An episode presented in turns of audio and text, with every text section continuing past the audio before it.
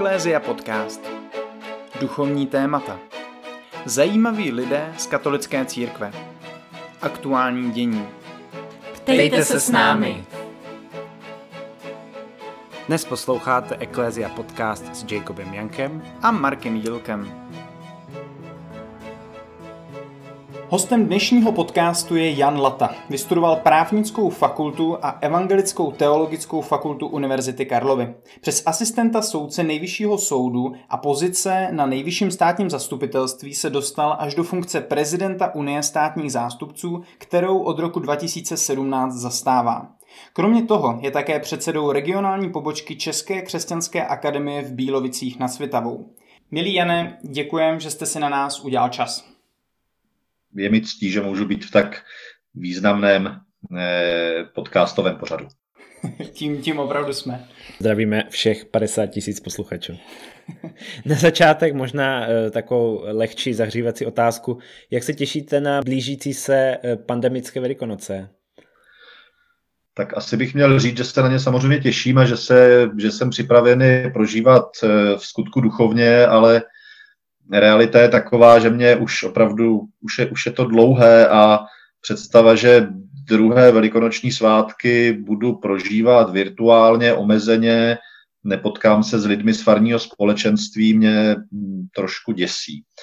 Já si myslím, že na křesťanství je důležité právě to, že to není jenom jakoby duchovní záležitost, ale že to je i záležitost společenská, záležitost nějakým způsobem antropologická a přesun prostě duchovná na počítače je pro mě dost nesnesitelný, takže já se spíš těším na to, až se začnu prostě s farníky a s lidmi z církve potkávat normálně v kostelích, bez nějakých omezení. V představení padlo několik pojmů a institucí, které možná nejsou všem našim posluchačům úplně jasné, takže jestli dovolíte, tak bychom na začátku si pár pojmů rádi nadefinovali. Za prvý, můžete vlastně nám říct, kdo je státním zástupcem, jaká je jeho hlavní role, jeho poslání? Ten pojem státní zástupce je opravdu matoucí a hodně lidí si nás plete s obecními zastupiteli a ptají se teda, co děláme. Státní zástupce je žalobce v trestních věcech. Pokud se někdo dopustí trestného činu a policie ho začne vyšetřovat nebo začne vyšetřovat ten trestný čin, tak státní zástupce je ten, který dbá na to, aby to vyšetřování bylo zákonné a aby bylo současně účinné tak, aby ten pachatel mohl být postaven před soud. A pokud tedy ty důkazy postačují k tomu, aby byl postaven před soud, tak státní zástupce podává obžalobu a tu potom zastupuje před soudem. A pokud s tím rozhodnutím soudu není spokojený, tak může to rozhodnutí napadnout odvoláním, případně ještě nějakými mimořádnými opravnými prostředky. Takže dřív se vlastně mluvilo o prokurátorovi, což bylo, řekněme, možná trošku srozumitelnější, ale z nějakých historických důvodů nyní ta instituce veřejné žaloby se jmenuje státní zastupitelství. A když se teda podíváme na tu unii státních zástupců, jaký je její vztah k nejvyššímu státnímu zastupitelství nebo k státním zástupcům obecně? Tak Unie státních zástupců je spolek, který sdružuje státní zástupce. Dobrovolný spolek. Podobně jako soudcovská unie, která prostě sdružuje soudce a nějakým způsobem se snažíme jednak samozřejmě hájit zájmy státních zástupců, vysvětlovat veřejnosti roli státního zastupitelství, což je úkol prostě na věky a věky a nějakým artikulovat vlastně na veřejnost, jaká je role státního zastupitelství, v čem jsme důležití, co by od nás veřejnost mohla očekávat, co naopak zase očekávat nemůže nebo by neměla a jsme stavovská organizace. Takto. Takže my spolupracujeme samozřejmě s nejvyšším státním zastupitelstvím, kde já kmenově působím jako řadový státní zástupce, ale nejsme provázáni nějak jakoby jinak institucionálně. V roce 2016 jste vydal knížku, která se jmenuje Státní zastupitelství ve světle proměn, drama o 4 dějstvích, ve které popisujete transformaci státního zastupitelství od revoluce až do dnešní doby. Tak můžete nám třeba ve stručnosti přiblížit tu transformaci, protože že před tím rokem 89 se mluvilo o generální prokurátuře, která byla velmi blízce spjatá se stranickým vedením a najednou tu máme úplně jinou organizaci, tak možná, kdybyste řekl, jak tomu třeba došlo? Prokuratura měla jako velmi špatné jméno před rokem 1989. Byla vnímána jakožto opravdu instituce, která se podílí na nezákonnostech komunistického režimu. To já nechci nijak bagatelizovat. Na druhou stranu s komunistickým režimem spolupracovaly veškeré tehdejší instituce veřejné moci. Ať už to byly soudy, ať už to byly vysoké školy, ať už to byly národní výbory a tak dále. Ale prokuratura tam hrála takovou jakoby roli, bych řekl, možná spíše symbolickou a i proto bylo rozhodnuto, že se tato podoba veřejné žaloby transformuje na státní zastupitelství.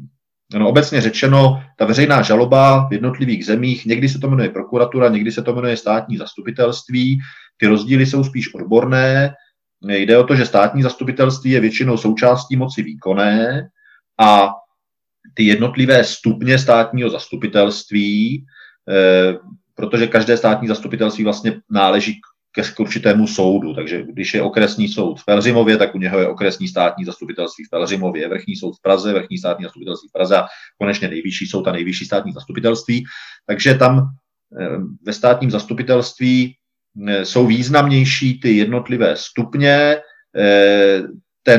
ta hlava té soustavy, to nejvyšší státní zastupitelství nemá tak absolutní pravomoc nad těmi nižšími stupni, jak je tomu právě v případě té generální prokuratury, ale o těch diferencích bych mohl dlouho mluvit, ale myslím si, že nejsou až tak podstatné a zajímavé pro posluchače.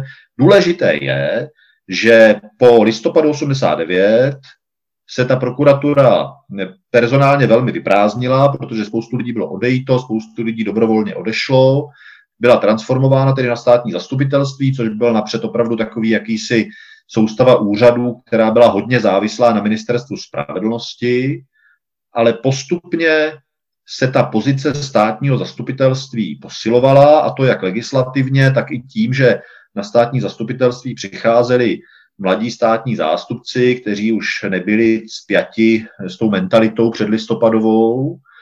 A myslím si, že to státní zastupitelství nyní dokazuje, že je v zásadě v dobré kondici.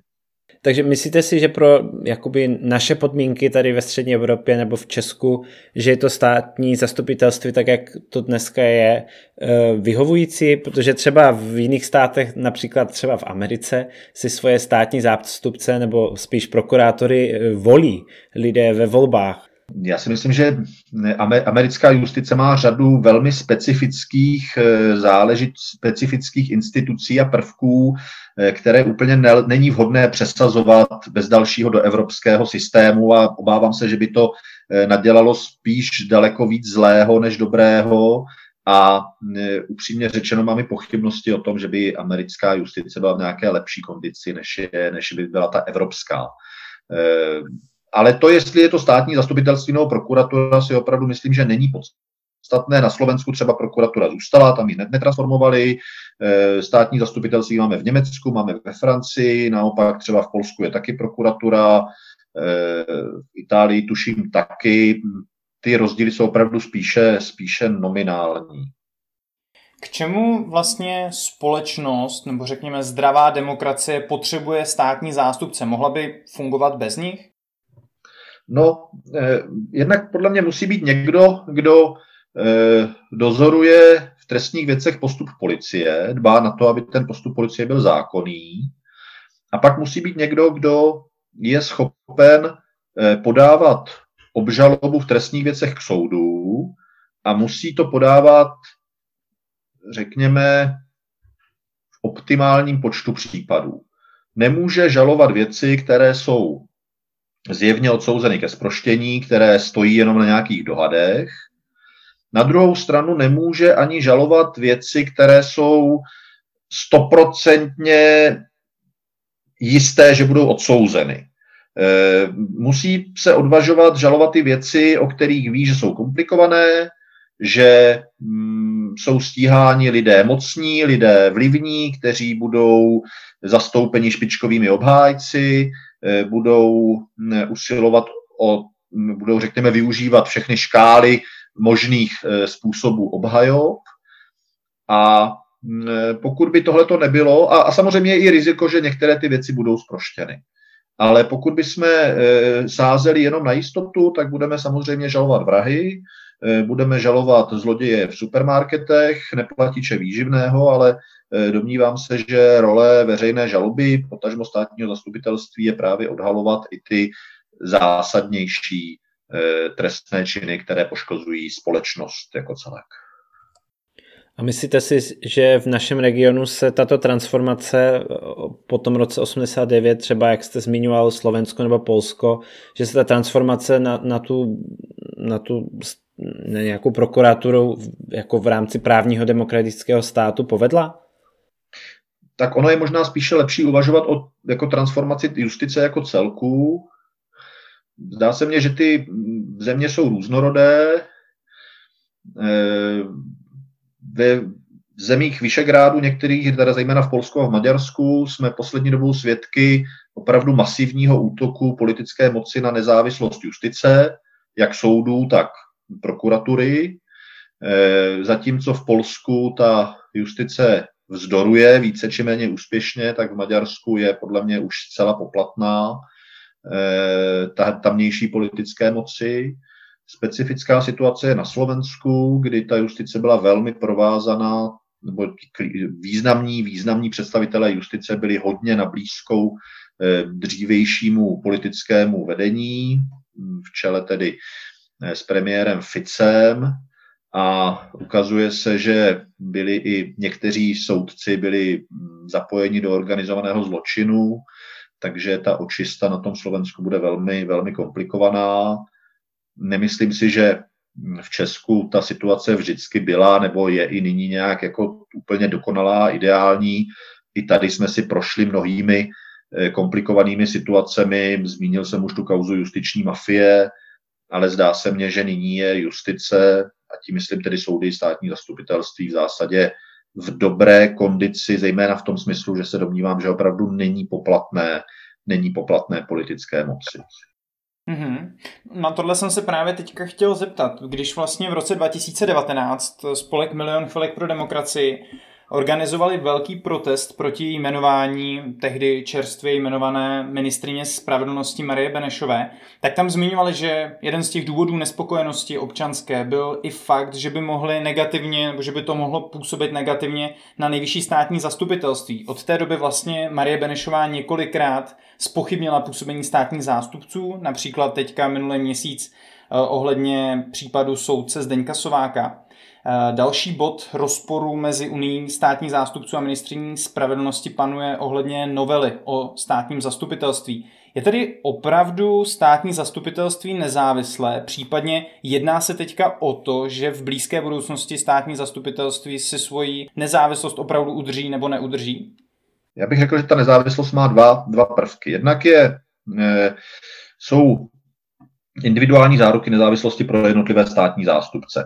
A ty jsou poměrně silné. Státní zástupce je jmenován na dobu neurčitou, může být odvolán pouze v kárném řízení, má možnost odmítnout pokyn jeho nadřízeného, pokud to pokládá za nezákonný, je nepřeložitelný. Pak jsou samozřejmě ty záruky nezávislosti, které má každý státní zástupce jednotlivě, soudce. Každý prostě jsme lidé různí a můžeme více či méně podlehnout nějakým tlakům, svodům a tak dále. Ale v tom si myslím, že prostě státní zastupitelství je v dobré kondici. Jiná věc jsou institucionální zakotvení státního zastupitelství jako celku, kdy jsou prvky, my jsme tedy součástí moci výkonné, byť trošičku jako by jsme na pomezí té moci výkonné a justiční, a minister spravedlnosti má poměrně významné možnosti ingerovat do činnosti státního zastupitelství, což ale v mnoha případech nevykonává, a samozřejmě určitá míra té ingerence je nutná, ale nejvýraznější otázka diskuze, kterou jsme v posledních letech vedli, je zavedení funkčního období vedoucích státních zástupců, tedy těch šéfů těch jednotlivých státních zastupitelství, kdy ti jsou doposud jmenovaní na dobu neurčitou, a zatímco ti vedoucí státní zástupci na těch nižších stupních, to znamená vrchní, krajští a okresní, tak ti mohou být odvoláni pouze pokud závažným způsobem poruší své povinnosti a můžou napadnout to odvolání u soudu, takže je to poměrně obtížné se jich zbavit. Tak nejvyšší státní zástupce může být na návrh ministra spravedlnosti odvolán vládou bez udání důvodu.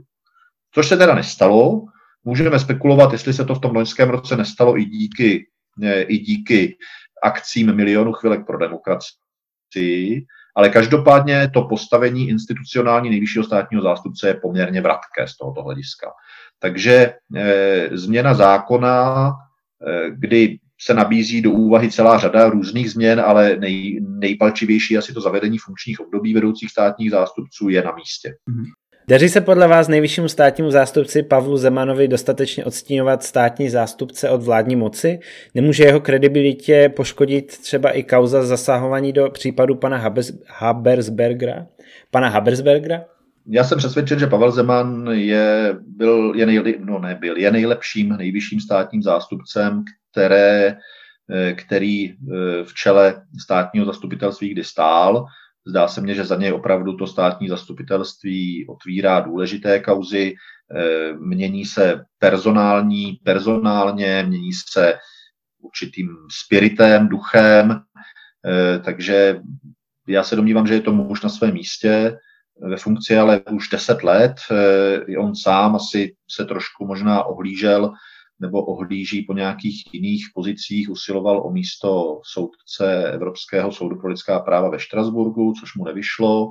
A ta kauza pana Habersbergera a jeho teda nějaké setkávání se soudcem Černínem, to jsme jako Unie státních zástupců pokládali za nešťastné a taky jsme se vůči tomu vyhranili.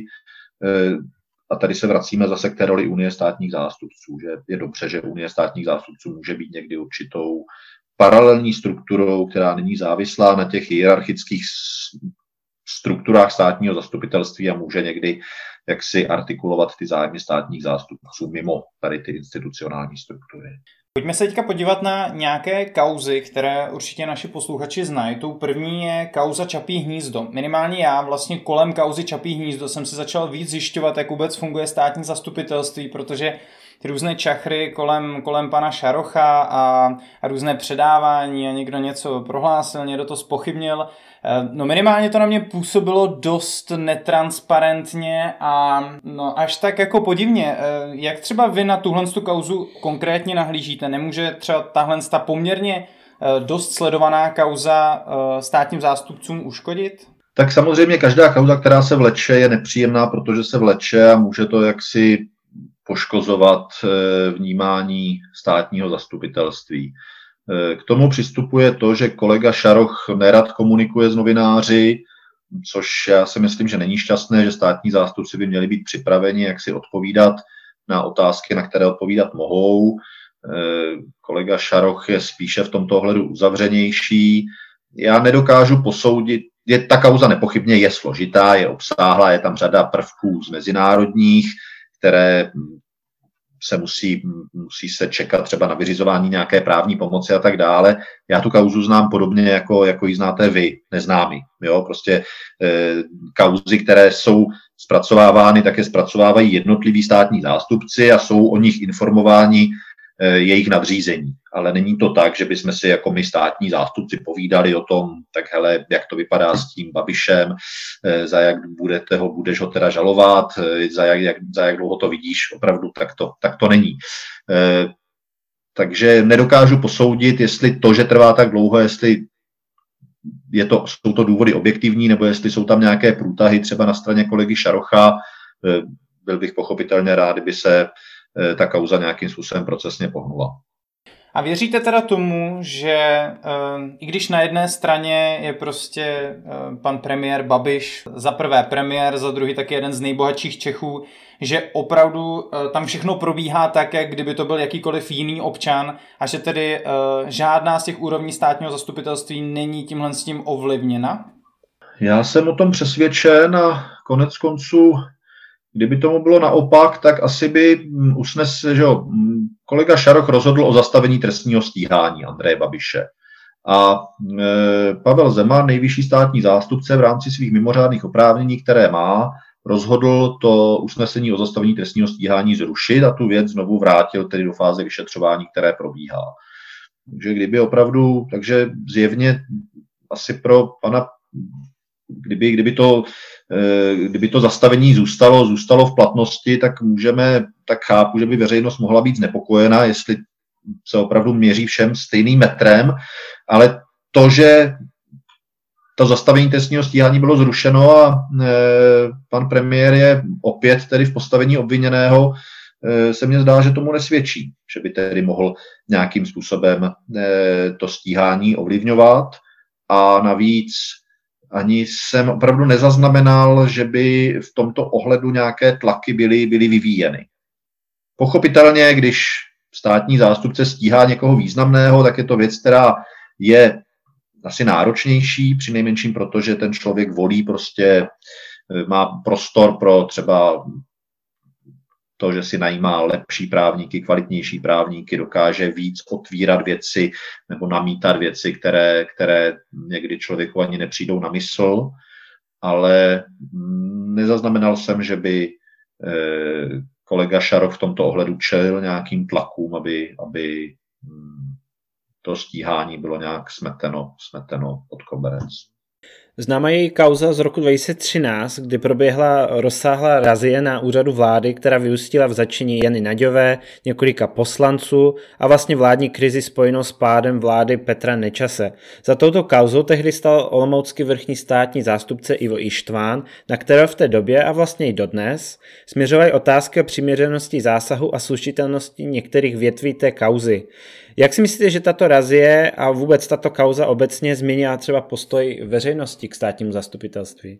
Tak změnila určitě postoj části politické veřejnosti ke státnímu zastupitelství. Ta kauza je těžko hodnotitelná. Samozřejmě teďka už víme, že některé z těch větví té kauzy nedopadly, nepodařilo se je stíhat, případně odsoudit, některé věci odsouzeny byly. Proběhla tam ta úvodní tisková konference, kde toho zaznělo asi více, než zaznít mělo.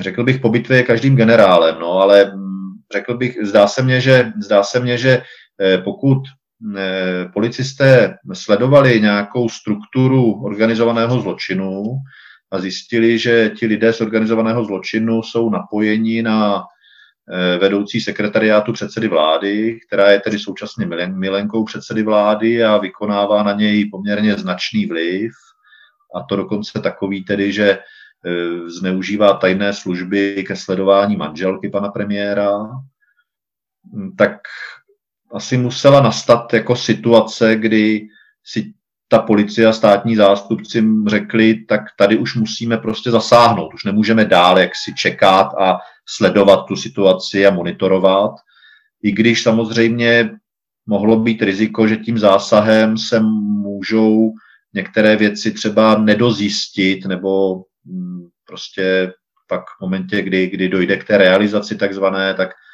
samozřejmě už není možnost třeba sledovat věci tak, jak byly sledovány dříve. A co se týče přiměřenosti toho zásahu, ono vždycky, když probíhá zásah v takových věcech, tak je důležité, jak si to místo, tak říkají, dostat pod kontrolu.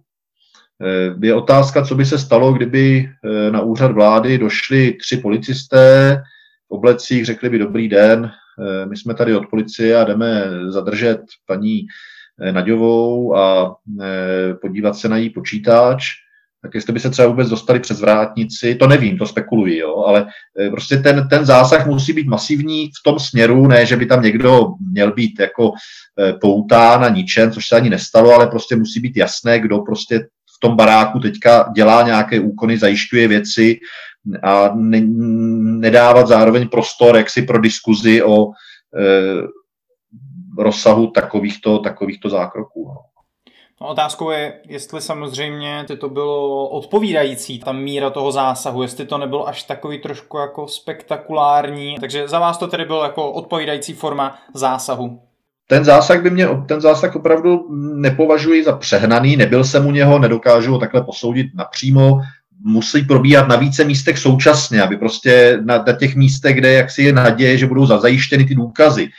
Nemůžou ti policisté kolovat jaksi na těch místech v pondělí tam, v úterý tam a ve středu onde. Musí to prostě proběhnout najednou a musí to být opravdu jakoby silové v tom slova smyslu, jakoby, že tam není prostor pro diskuzi.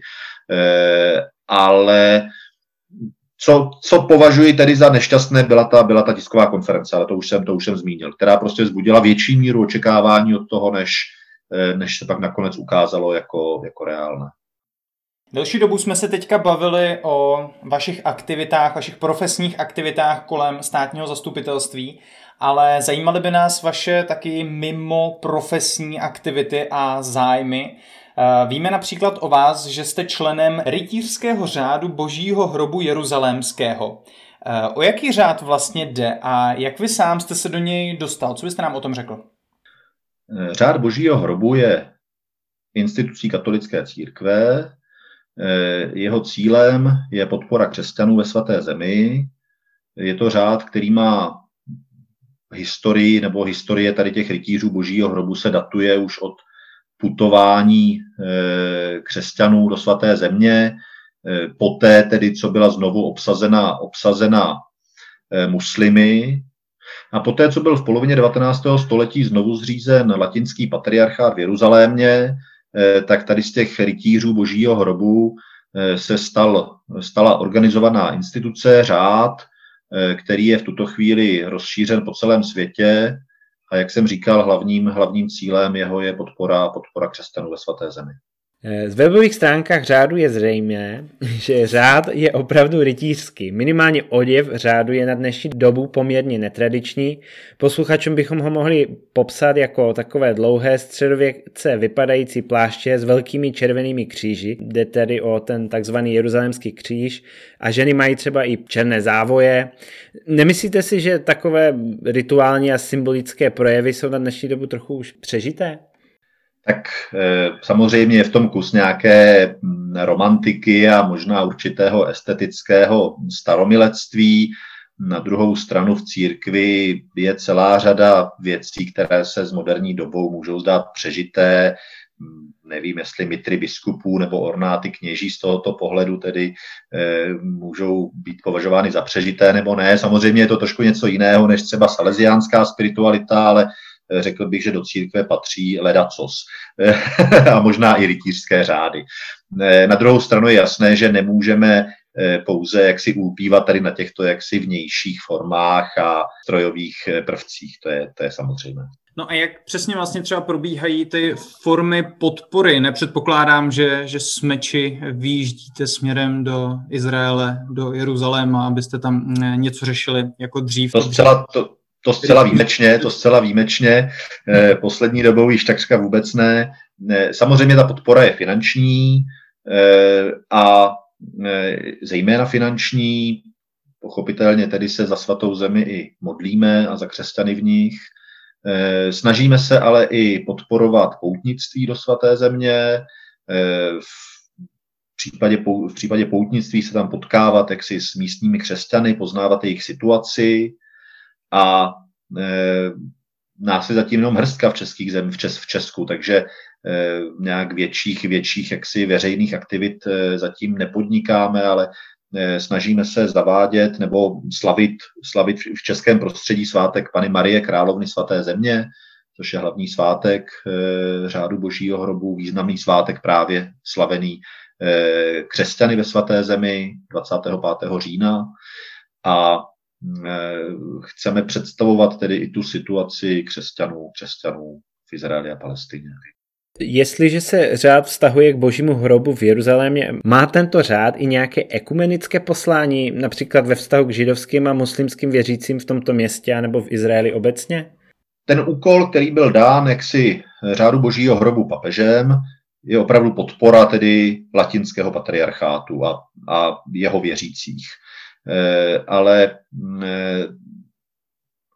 v případě křesťanů ve svaté zemi je zjevné, že to je část společnosti v Izraeli, která esenciálně je jasné, že jejím jaksi nezbytným prvkem pro přežití je právě nalezení míru.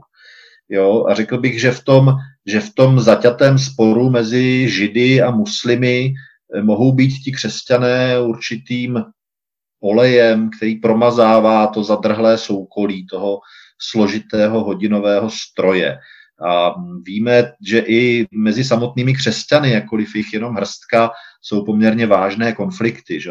Legendární jsou takové ty spory o chrám Božího hrobu, kdo tam, kde má jakou kapli a špeluňku a žebřík, ale to mám pocit, že se tohleto se taky zlepšuje. No. A pro mě jako konvertitu právě je fascinující, že křesťanství je založeno v historické realitě, že to není nějaký jako pradávný mýtus, ale že opravdu křesťanství vzniklo v Palestině začátkem našeho letopočtu, kolem roku 30, a že můžeme navštívit místa, kde chodil náš spasitel a kde byl umučen, pohřben a kde, jak věříme, vstal z mrtvých.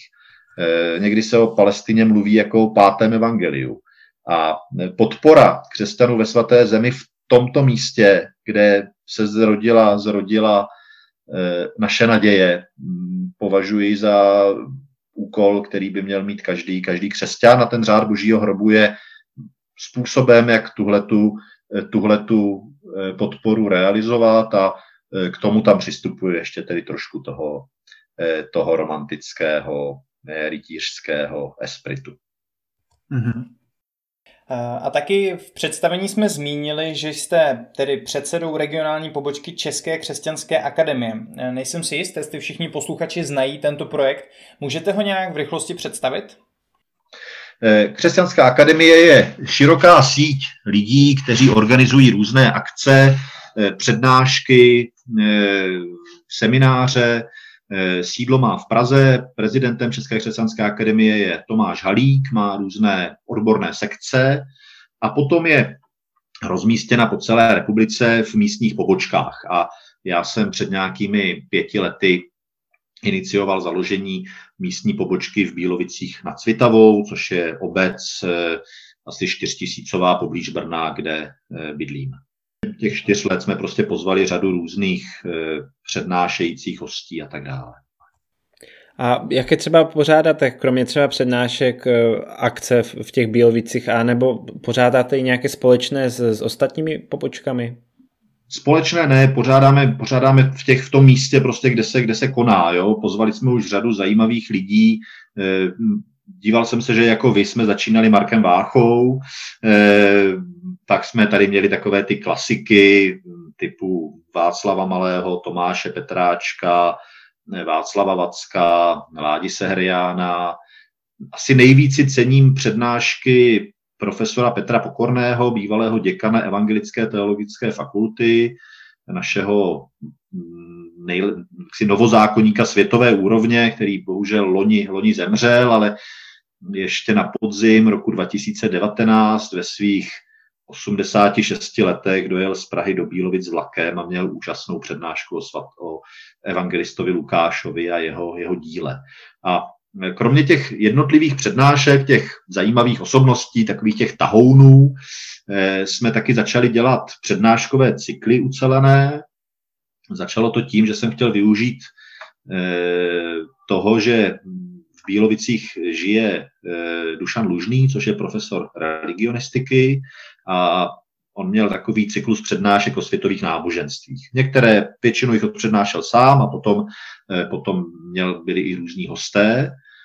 A poté, co tady byl ten cyklus přednášek o světových náboženstvích, který měl úspěch, tak jsme v tom pokračovali a dalším roce jsme uspořádali cyklus přednášek o jednotlivých křesťanských církvích. Měli jsme tady biskupa Československé církve husické Jordána Dovalu, Pavla Strávského, starokatolického biskupa a další. A na to jsme navázali ještě, jsme pak šli jaksi hlouběji do spiritualit katolické církve a měli jsme cyklus přednášek o řeholních řádech. My jsme třeba pozvali Michala Altrichtera, jezuitu, Pavla Polu, karmelitána, Filipa Boháče, přebora Dominikánů v Praze, Pak nám do toho vlezl koronavir a na jaře roku 2020, na podzim roku 2020 jsme chtěli pokračovat v těch přednáškách o těch řeholních řádech. Nepokračovali jsme, tak doufám, že další cyklus přednášek už nastane letos na podzim. Tak asi všichni si přejeme, aby se už to všechno pak rozvolnilo, aby jsme se zase mohli scházet. Takže vám přejeme, ať vám to tam dopadne. Náš rozhovor už se chýlí ke konci. Moc děkujeme, že jste si na nás udělal čas a přejeme vám krásné prožití Velikonoc. Děkuji za pozvání a oceňuji vaši aktivitu, která také přispívá k variabilitě a mnoho hlasů naší církve. Děkujeme. A s vámi, našimi posluchači, se již také loučíme a těšíme se opět za 14 dní. Mějte se pěkně. Jsme rádi, že jste si poslechli tenhle rozhovor. Pokud se vám líbil, neváhejte se ponořit do dalších našich epizod. Aby vám neunikl žádný zajímavý host, klikněte na tlačítko odebírat. Jsme na platformách Spotify, Apple Podcasts, Google Podcasts, YouTube, nebo nás můžete najít na našich webových stránkách www.ecclesiapodcast.cz. Nezapomeňte nám na službách taky nechat recenzi a hodnocení. Díky tomu se náš podcast dostane k více uším. Budeme také moc vděční, když nás budete sdílet na sociálních sítích nebo když pošlete odkaz na tuto epizodu pár kamarádům. Pán Bůh vám to vrátí na dětech.